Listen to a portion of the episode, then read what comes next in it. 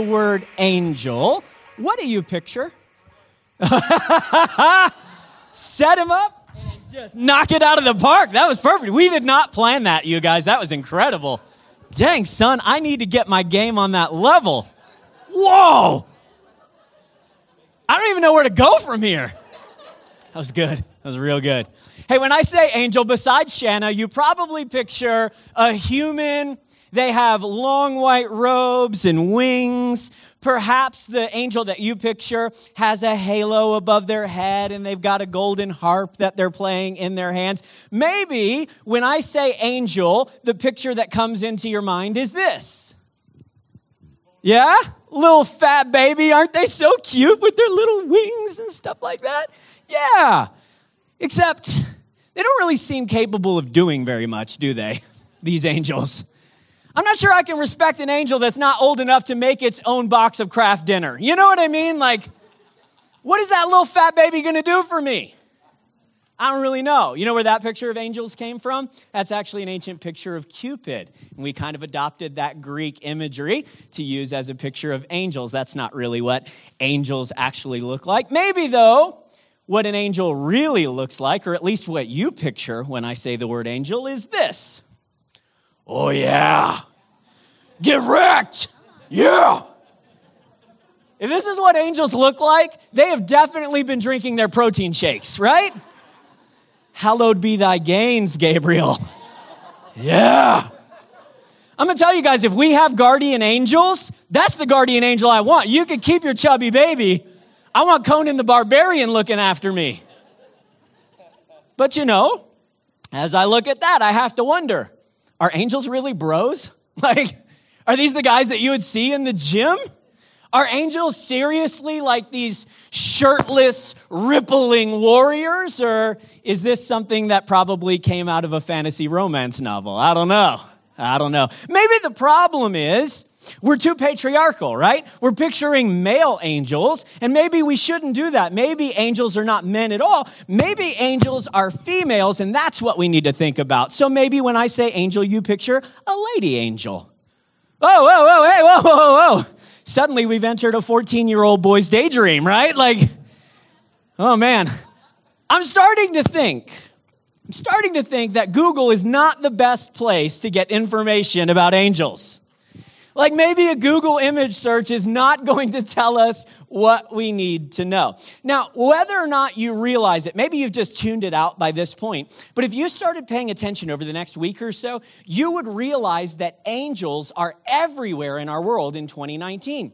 There are people in our city, in your neighborhoods, in your workplaces, and they claim to have experiences with these heavenly beings. Companies, of course, use angels to sell us stuff, like toilet paper. I don't know how those two things go together.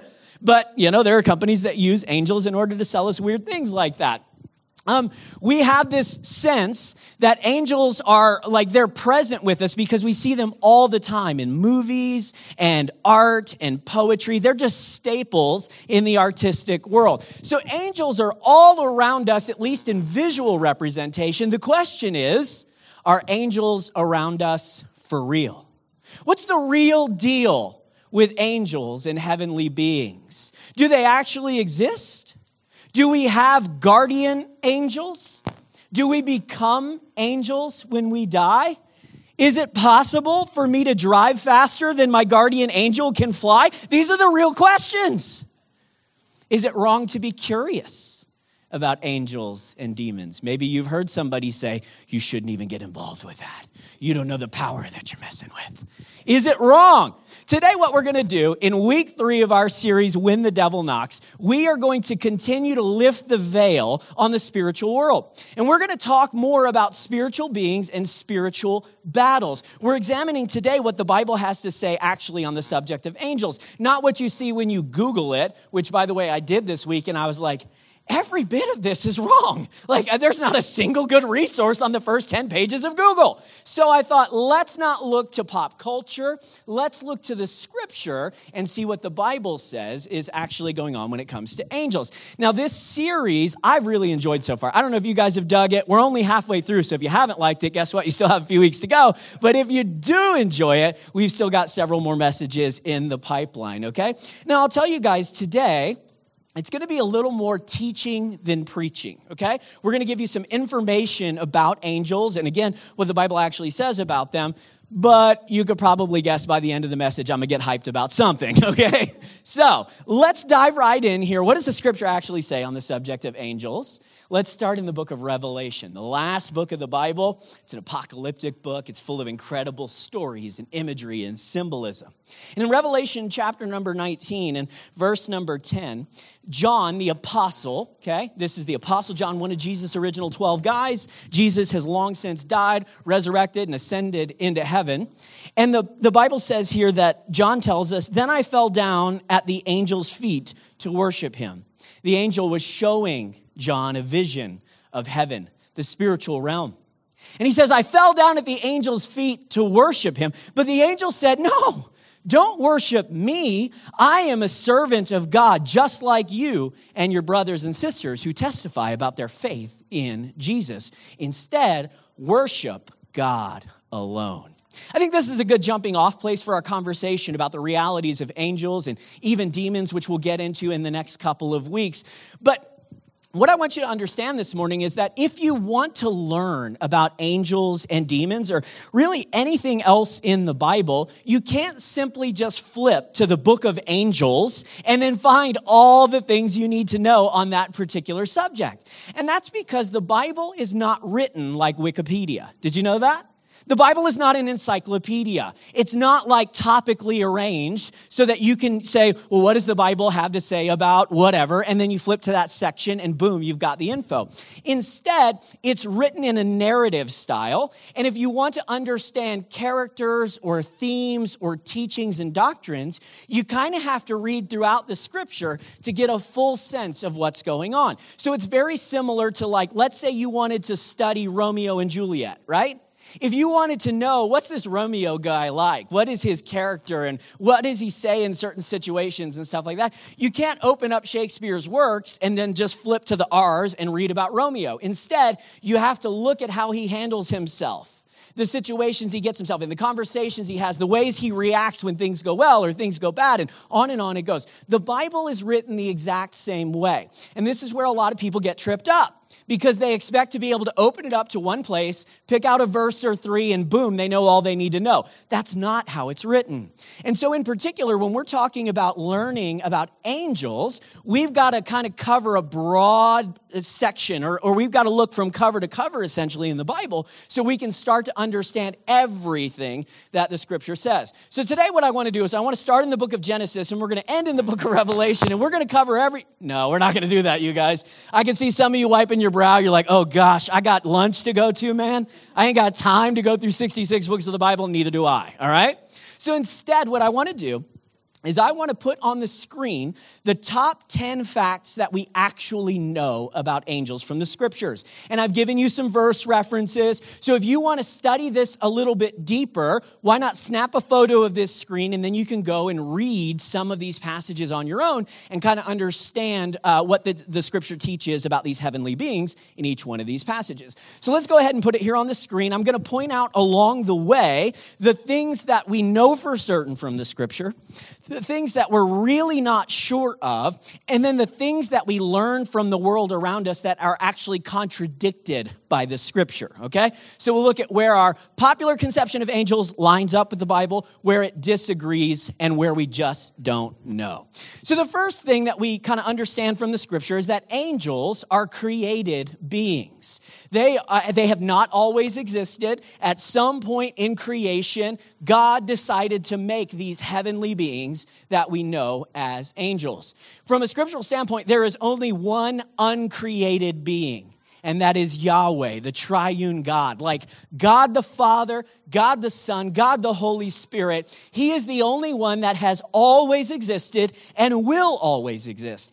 Every single thing else, whether in the physical world or in the spiritual world, was created by God.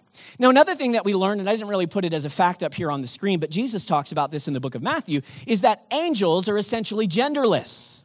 And they don't have marriage, and if I can just be blunt, angels don't have sex. They don't make new angels in the same way that we make new humans, okay? The only way that angels are created is when God speaks and they exist. That's it. So angels are created beings. That's why in Revelation chapter number 19, the passage we just read, the angel speaking to the apostle John said, Hey, I'm a servant of God just like you and your brothers and sisters who claim faith in Jesus. Angels are created beings. Secondly, angels do not become people. Oh, wait, wait, let me back this up.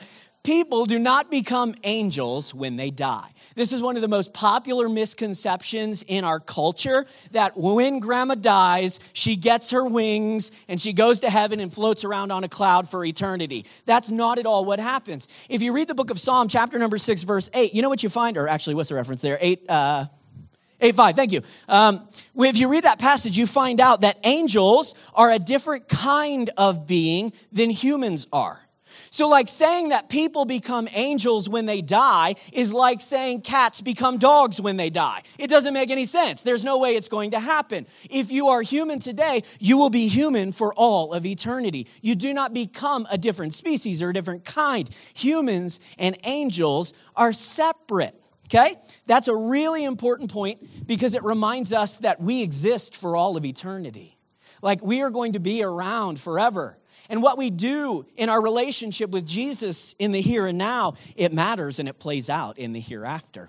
If you guys are like, hey, I want to learn a little bit more about that, a couple years ago, I did a series called The Afterlife. You can find it on our website, you can find it on um, SoundCloud and on Apple iTunes and all that stuff. And we spent four messages going through and talking about heaven, hell, what it's really like when you die, and we separate kind of the pop culture lunacy from what the scripture actually says in the same way that we're doing this with angels today. So, people don't become angels when they die.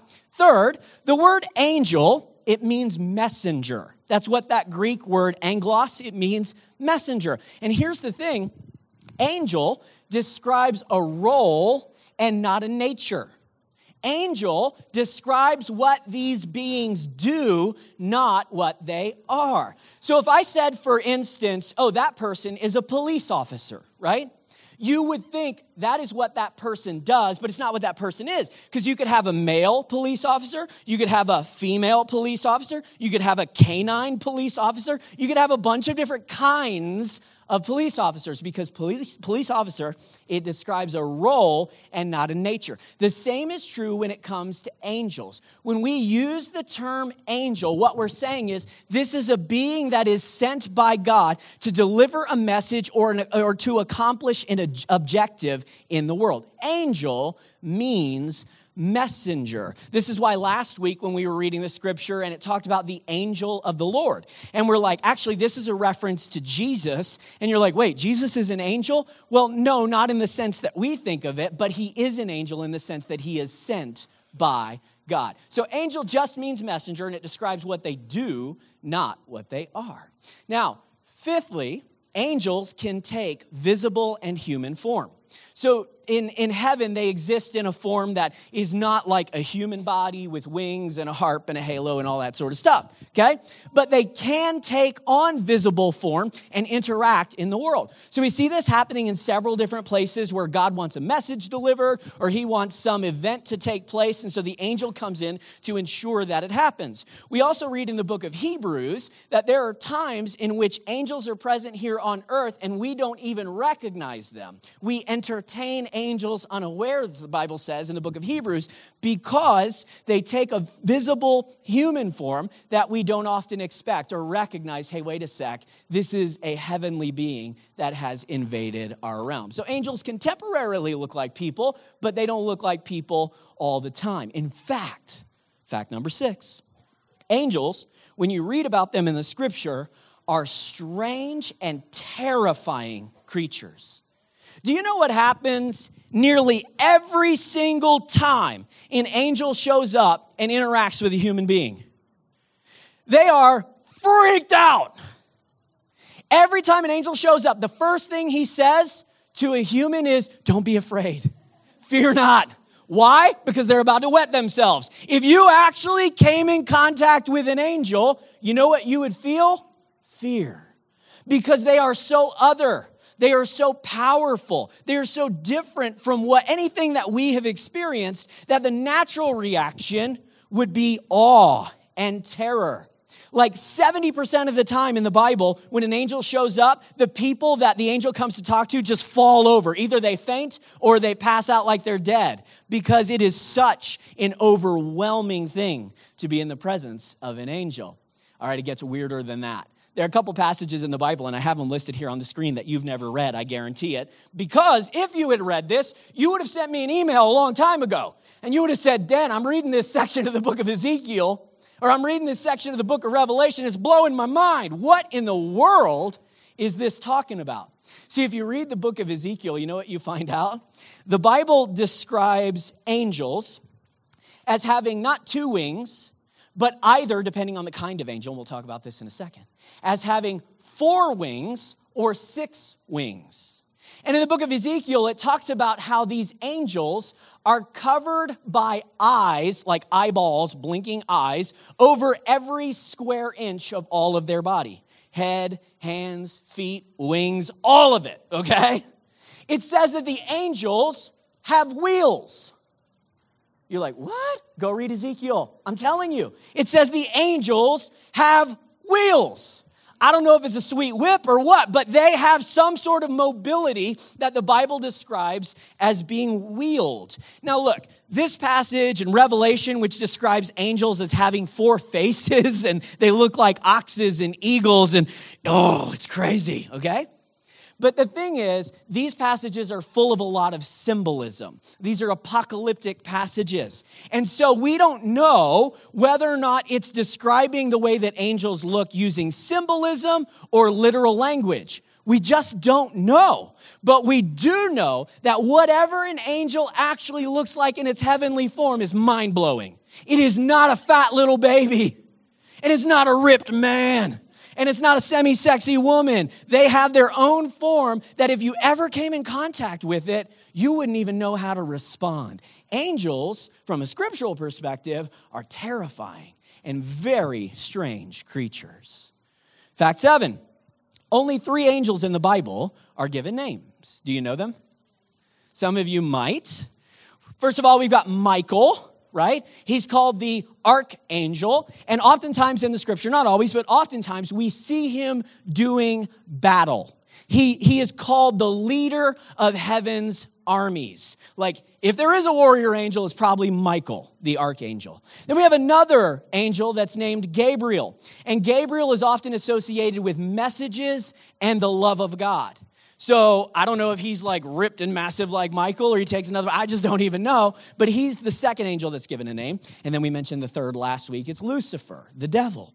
Those are the only three angels in the Bible that are given names. Now, if you've ever been a part of the Catholic Church or the Orthodox Church or the Jewish faith or something like that, you'll find, and Islam does the same thing, you'll find that they have this entire catalog of angels. You know, like Raphael and Uriel and Donatello and Michelangelo. No, seriously, they're not Ninja Turtles. That's the name of some of the angels that they've come up with. I'm serious. Now, here's the deal um, I'm not saying that they're wrong, I'm just saying that those are not found in the Bible. They, maybe they know something, I don't know. But whatever they've come up with, they haven't gotten it from Scripture because there are only three angels that have names in the Bible. We also find out that there is a hierarchy of angels, that not all angels are the same. And uh, Michael, for instance, is called an archangel, which means he is the leader, he is over the other angels. And there may be some other divisions um, that go by kind and rank and stuff, but we don't know a whole lot more than that. All right? Now, uh, number eight demons are rebellious and fallen angels. So you're like, why did God create good angels and bad angels? That seemed kind of messed up. Like, why would he do that? Well, he didn't. God created angels And some of those angels decided to rebel against God in the same way that God didn't create good people and bad people. God created people, and some of them have decided to rebel against God. It's the same exact thing. So we use the word demon to describe an angel who has joined the devil or Satan in his rebellion against God. We read in the book of Revelation that there were one third of all the angels that were created that joined in this rebellion against God. Now, we don't know how many angels God made overall. We don't have an exact number. The Bible tells us there are a whole lot of them. Like anytime all the angels are pictured in Scripture, it's an innumerable multitude. People couldn't even count how many of them there are. But we do know that two thirds of the angels that God created stayed faithful to Him, and one third decided to rebel. Now, that's actually a pretty good thing because that means that there are two servants of God for every one demon in the world. So we only have this one third which decided to follow in rebellion. Demons are simply rebellious fallen angels. Number nine, we'll wrap this part up. I want you to understand that angels are not the omnis. They're not omnipotent, they're not omnipresent, and they are not omniscient. Those are three words that mean all powerful, all present, and all knowing. The Bible says there's only one being that is all powerful, all present, and all knowing. And it's not Michael, it's not Gabriel, it's not Lucifer, it's Jesus, it's Yahweh, it's the God who created all of these angels. And this is going to be important in a moment and even next week. We'll talk about why, but let me just give you a quick teaser. That means that the devil has limited power in your life. The devil has limited knowledge about what's really going on in your heart. He has limited ability to torture and to tempt and to create havoc in this world. There is a limit to what he can do because angels are not omni. They do not possess the power and attributes of the God who created them. And then finally, the last one we don't really know if we have guardian angels or not. We don't really know. There are three places in Scripture in which if you took them all together and you added a few like thoughts and extrapolations and kind of came to some conclusions, you might walk away saying, well, maybe we have a guardian angel. Like each one of us has an angel that is assigned to follow us around and to make sure that we do God's will and we keep out of trouble. I like to think that if I have a guardian angel, his name is Jeff. I just like the idea that angels have really normal names like Gary and Mindy and stuff like that. So if I have a guardian angel, I refer to him as Jeff. But when you get right down to it, I'm not positive that we have them. I'm just not convinced based on the scriptural evidence. And so if you're like, man, I'm constantly relying on my guardian angel and I believe there's all of this like, you know, knowledge that you can have and you know power you can receive and all of that we are going far beyond the bounds of what scripture tells us in fact we might be misunderstanding a fundamental fact about heavenly beings and angels in particular. You see, angels are God's servants, not ours. Angels are God's servant, not ours. Can we put that one on the screen for him? Thank you. Angels are God's servants, not ours. You see, there's a tendency in our world, and particularly in some Christian circles, to try to harness the knowledge and the power that angels have. And maybe from them we can get wisdom, we can get protection. And listen, there are certainly times that angels show up in the world and they give knowledge and they give safety and they make sure that God's plan is accomplished. That definitely happens. But we have to be very, very careful that we don't try to co opt God's servants and make them our own. That we don't say, hey, angel, you exist to do my will. No, they don't. They exist to do God's will. And they will do God's will, not ours. It's not a good idea to try to take God's servants and dominate them, subjugate them, and make them our own. And, and quite frankly, you guys, like anything that an angel is supposed to be doing, like they're on assignment from God, it's probably more important than following you around and making sure that your cheesy pita does not set the office toaster on fire. You know what I'm saying? Like angels have more important things to do. Yeah, it's a reference to the office. There is more important things to do than follow you around and make sure that you don't do something small and silly. They are God's servants not ours. In fact, this tendency that we have to try to categorize all these spiritual beings and then to co opt them for our own ends, it's actually something the Bible explicitly warns us against. In the book of Colossians and also in the book of Hebrews, we are warned not to try to take over angels or give them undue credit for their influence in the world. Let me read you this passage from the book of Hebrews. In Hebrews chapters 1, 2, and 3, the whole point of this section of the Bible is to communicate to us that Jesus is greater than any angel, that Jesus has power and authority over any of the angels. And if we give angels undue thought, undue respect, even worship, we have made a grave mistake because Jesus is greater than any angel. Let me show you what the passage says here. It says, and furthermore, it is not the angels who will control the future world we are talking about.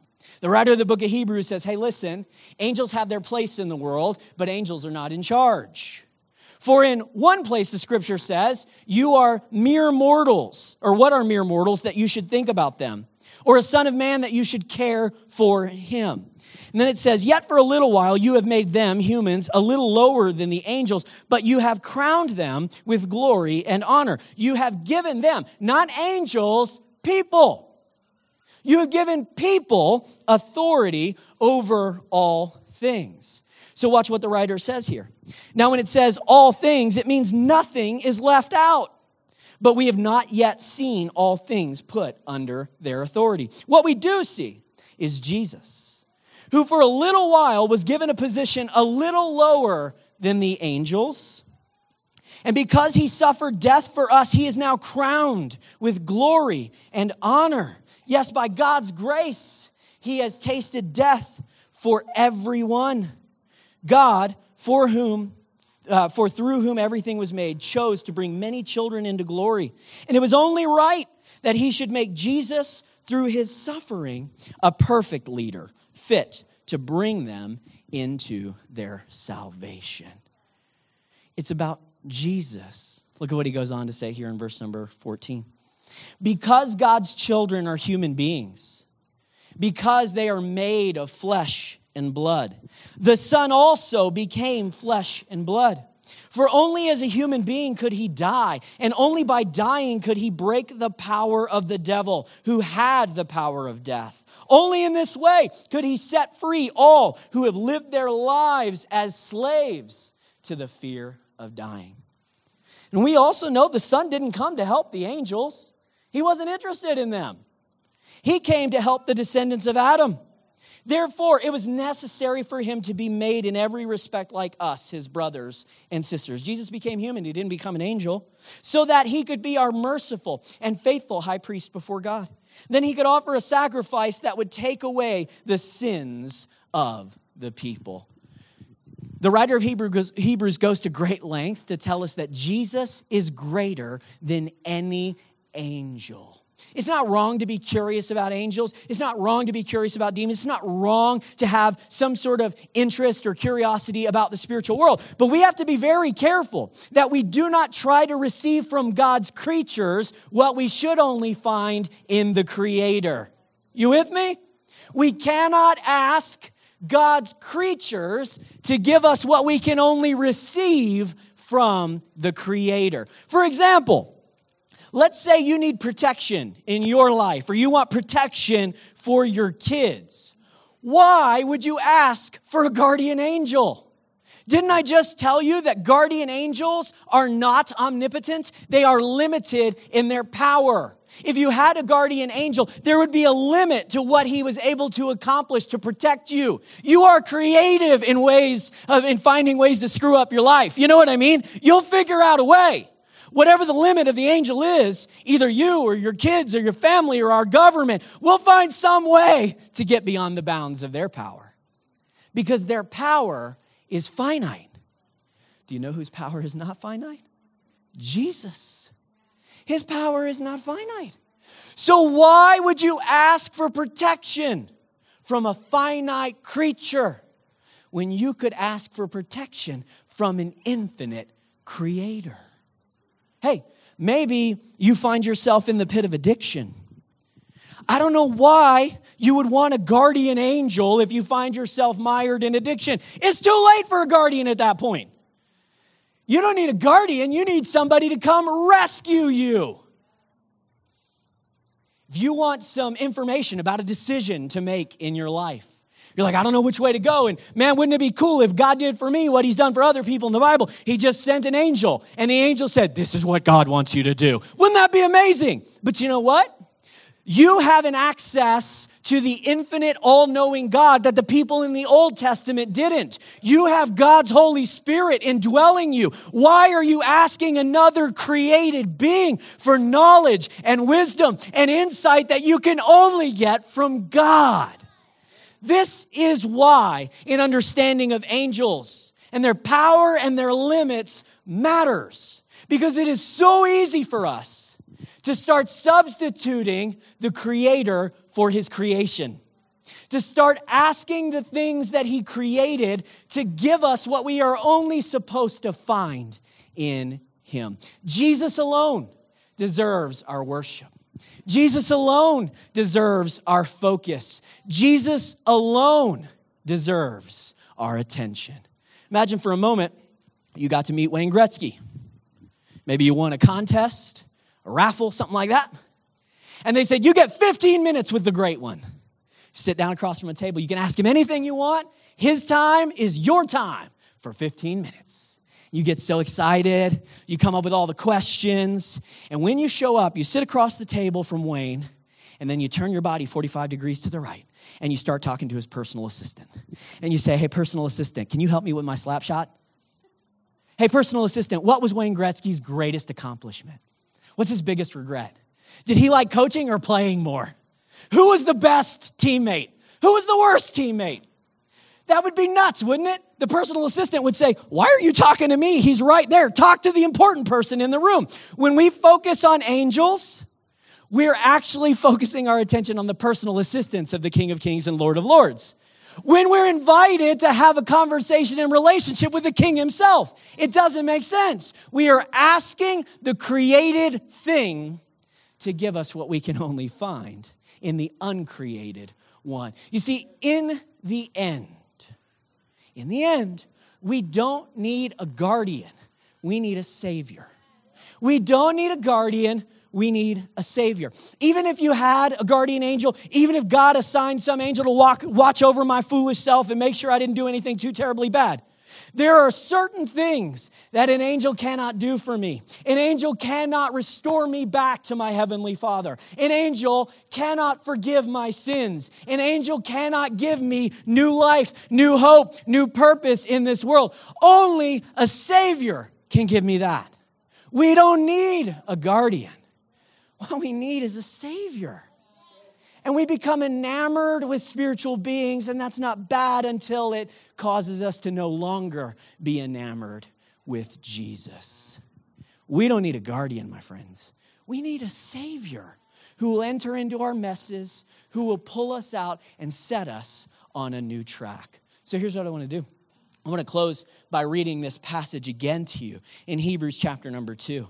And this time I want you to read it thinking about Jesus and the power and authority and the beauty and the grace that he shows you. And I want you to, I, I want you to take your energy to the next level this morning because the stuff that it's describing is so much better than having a guardian angel. It's so much better than having an entire platoon of guardian angels. Look again at what Hebrews chapter number two says. Because God's children, me and you, because we're human human beings and made of flesh and blood, the Son also came so that he could become flesh and blood. He's a human being who could die, and only by dying could he break the power of the devil who had, who had the power of death. He doesn't have it anymore.